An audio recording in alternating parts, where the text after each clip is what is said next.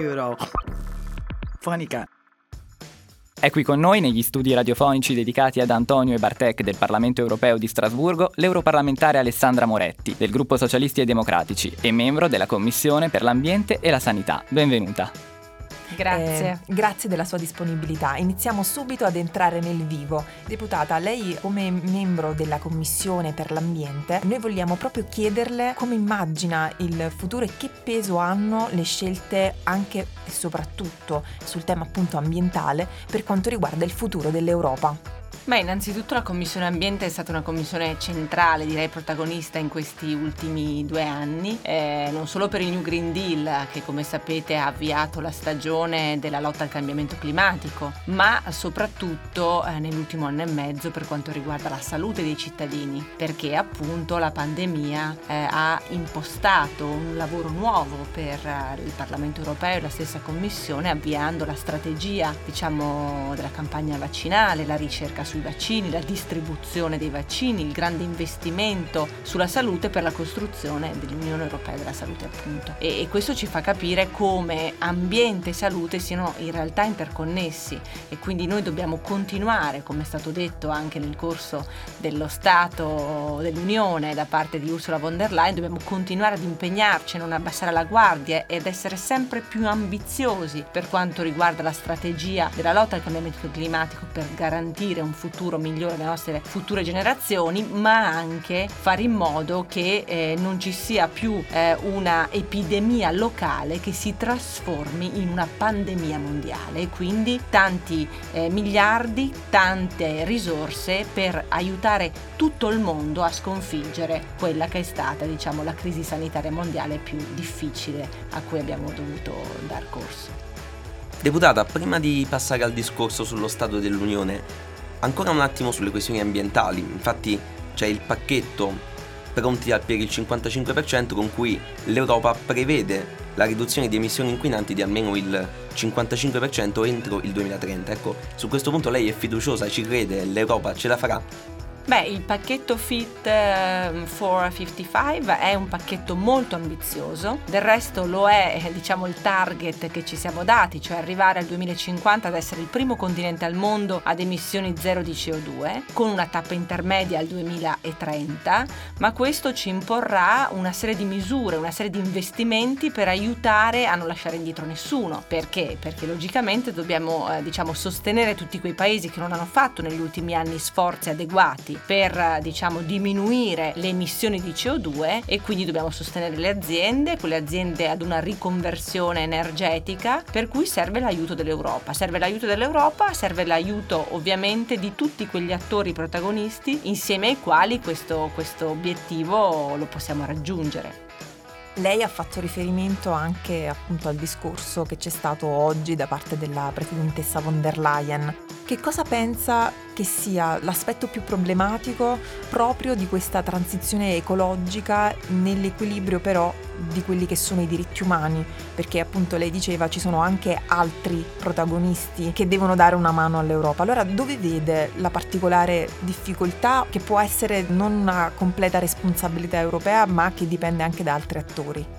Beh, gli altri attori sono le altre potenze mondiali, il continente Europa è uno, ma poi c'è la Russia, c'è la Cina e ci sono gli Stati Uniti che eh, ognuno di questi deve fare una parte importante no? per la riduzione delle emissioni e quindi per raggiungere diciamo, dei target in cui l'ambiente viene tutelato davvero, cioè di fatto i grandi cambiamenti climatici oggi impongono al mondo di assumere decisioni al pari di quelle che l'Europa ha assunto negli ultimi due anni. Nessuno si può tirare indietro, le conseguenze sono drammatiche, sono drammatiche non solo da un punto di vista proprio della vita dei cittadini, ma pensiamo pensiamo semplicemente alla conseguenza delle migrazioni climatiche. Che cosa vuol dire la siccità? Che cosa vuol dire la moria di animali in Africa? Che cosa vuol dire lo spostamento e la migrazione dalle aree rurali alle città dove però non c'è cibo? Cosa significano le migrazioni verso i confini europei? Perché quando c'è siccità, quando c'è carestia, non si possono fermare quelle, quelle persone. Quindi è un problema mondiale che l'Europa ha assunto sulle proprie spalle, ma che necessita della buona, diciamo, volontà di tutti. Tra l'altro nel discorso della presidentessa von der Leyen c'è stato un passaggio molto interessante sul ruolo dei giovani, delle nuove generazioni. Quindi in questo contesto molto variegato in cui si parla di migrazioni, migrazioni anche climatiche, quindi dove il contesto ambientale è molto forte. Però poi guardando alle generazioni europee, che cosa si può fare per portare sempre di più i giovani al centro? Von der Leyen diceva il 2022 sarà l'anno dei giovani. Come vede lei questa iniziativa e che cosa si può fare affinché questo traguardo diventi un obiettivo perseguibile di anno in anno? Ma io credo che la presidenza di Ursula von der Leyen abbia messo al centro sin dall'inizio i giovani e le donne, per tutta una serie di ragioni. La prima è che la politica del New Green Deal nasce grazie ai movimenti dei giovani che con il Friday for Future hanno riempito le piazze al mondo e hanno dato la sveglia alla politica affinché prendesse in mano una questione non più rinviabile come quella del clima. E poi perché i giovani sono attaccati e hanno dimostrato di essere fortemente interessati alle politiche che riguardano i diritti. I diritti in Europa, ma i diritti nel mondo. E quindi giovani attenti al tema dello Stato di diritto e infatti oggi si è ripetuto, ribadito che sullo Stato di diritto e sui diritti non eh, faremo compromessi, l'Europa non farà passi indietro e quindi pretenderà che lo Stato di diritto sia rispettato da tutti i paesi europei e poi anche da quelli che non sono europei. Pensiamo ai problemi che abbiamo con la Polonia, con l'Ungheria, cioè paesi dove i giornalisti vengono incarcerati, dove non c'è la libertà di espressione, dove le donne non possono essere libere del proprio corpo, no? E quindi l'interruzione di gravidanza, ma gli omosessuali. Insomma, su queste partite io vedo un protagonismo giovanile molto molto forte che dobbiamo sostenere, che dobbiamo aiutare. Certo, quando si parla di protagonismo giovanile, noi di Eurofonica eh, ci esaltiamo, ovviamente. Siamo una redazione di giovani studenti e quindi possiamo solo essere felici che si tratti di temi che riguardano appunto i giovani i media. Quello che le volevo però anche chiedere alla luce della politica non solo europea ma anche interna appunto dell'Italia. Spesso i giovani sono dipinti come appunto poco interessati o poco consapevoli delle grandi sfide. Diciamo che anche questo discorso contribuisce a ribaltare un po' le sorti, ad attribuire altre caratteristiche. Lei che cosa pensa? Cioè come vede il, la partecipazione dei giovani e secondo lei saremo in grado di costruire appunto questo futuro, di, di, vederlo, perché io penso che la pandemia ci abbia dato un po' una bella batosta per una situazione lavorativa, appunto dell'istruzione o anche della, della mobilità. Noi siamo la generazione abituata a viaggiare per tutta Europa senza proprio crearci il problema del passaporto. Quindi lei come, come vede questa nuova generazione?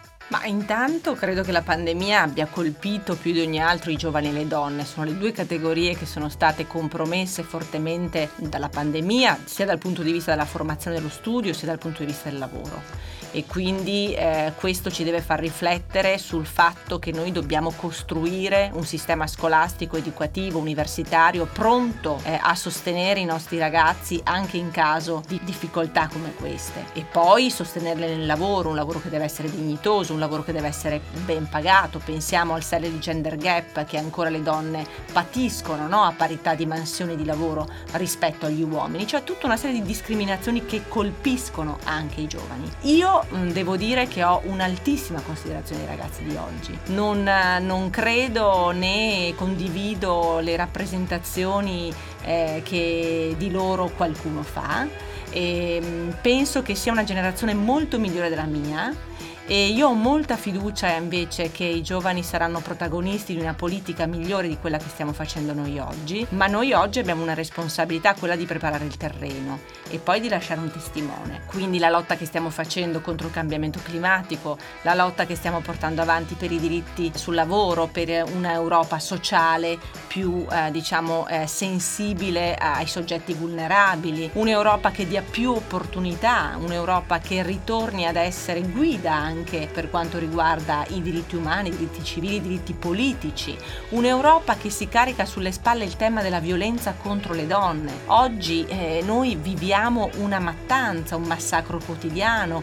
Otto donne in Italia in sette giorni sono state uccise e non sono state uccise da estranei, sono state uccise da compagni, da mariti, da ex mariti e sono donne giovani. Eh, una era una studentessa universitaria. Ecco, l'Europa deve farsi carico anche di questo. Noi dobbiamo guidare un processo di emancipazione e di ritorno ad una civiltà che oggi io vedo fortemente in pericolo. Noi stiamo compromettendo alcuni diritti e libertà e vorrei ricordare che purtroppo i diritti conquistati non sono per sempre. Noi dobbiamo continuare a difendere i diritti che abbiamo conquistato da quelli che hanno conquistato le nostre nonne, le nostre madri con le battaglie, diciamo, delle femministe. Oggi essere femministe per me significa difendere tutte le donne che nel mondo si battono per le libertà e i diritti. Questo oggi è essere femministe e spero che anche le giovani donne lo siano. Quindi possiamo dire che abbiamo ancora bisogno del femminismo e di essere femministe. Assolutamente sì.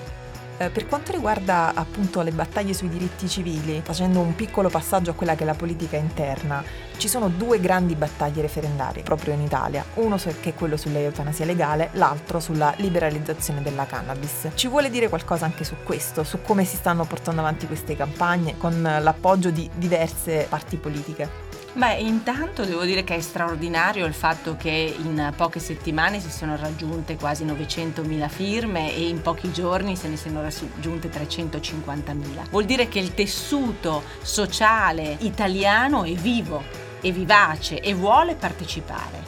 E la cosa che mi rattrista molto è che i partiti, i maggiori partiti politici, devo dire anche il mio, eh, su questo non stanno discutendo, non stanno parlando, dimostrando di essere scollegati rispetto alla realtà e mi spiace che la politica sia sempre in ritardo rispetto ad una società che è migliore probabilmente, che richiede diciamo un'evoluzione, un aggiornamento, un ammodernamento. Ecco, io credo che dovremmo riflettere molto su questo, io condivido il fatto che i cittadini partecipino e il fatto che i, par- i cittadini chiedano diciamo, uh, di essere eh, loro a decidere per esempio di essere liberi fino alla fine, no? quindi è lo slogan dell'eutanasia legale oppure a rivedere la normativa appunto sulle droghe leggere, sulla, sulla cannabis, mentre aumentare magari le pene per chi spaccia in maniera pesante io penso che i partiti, il mio in primis, visto che è un partito di centrosinistra, dovrebbe farsi carico anche di queste istanze.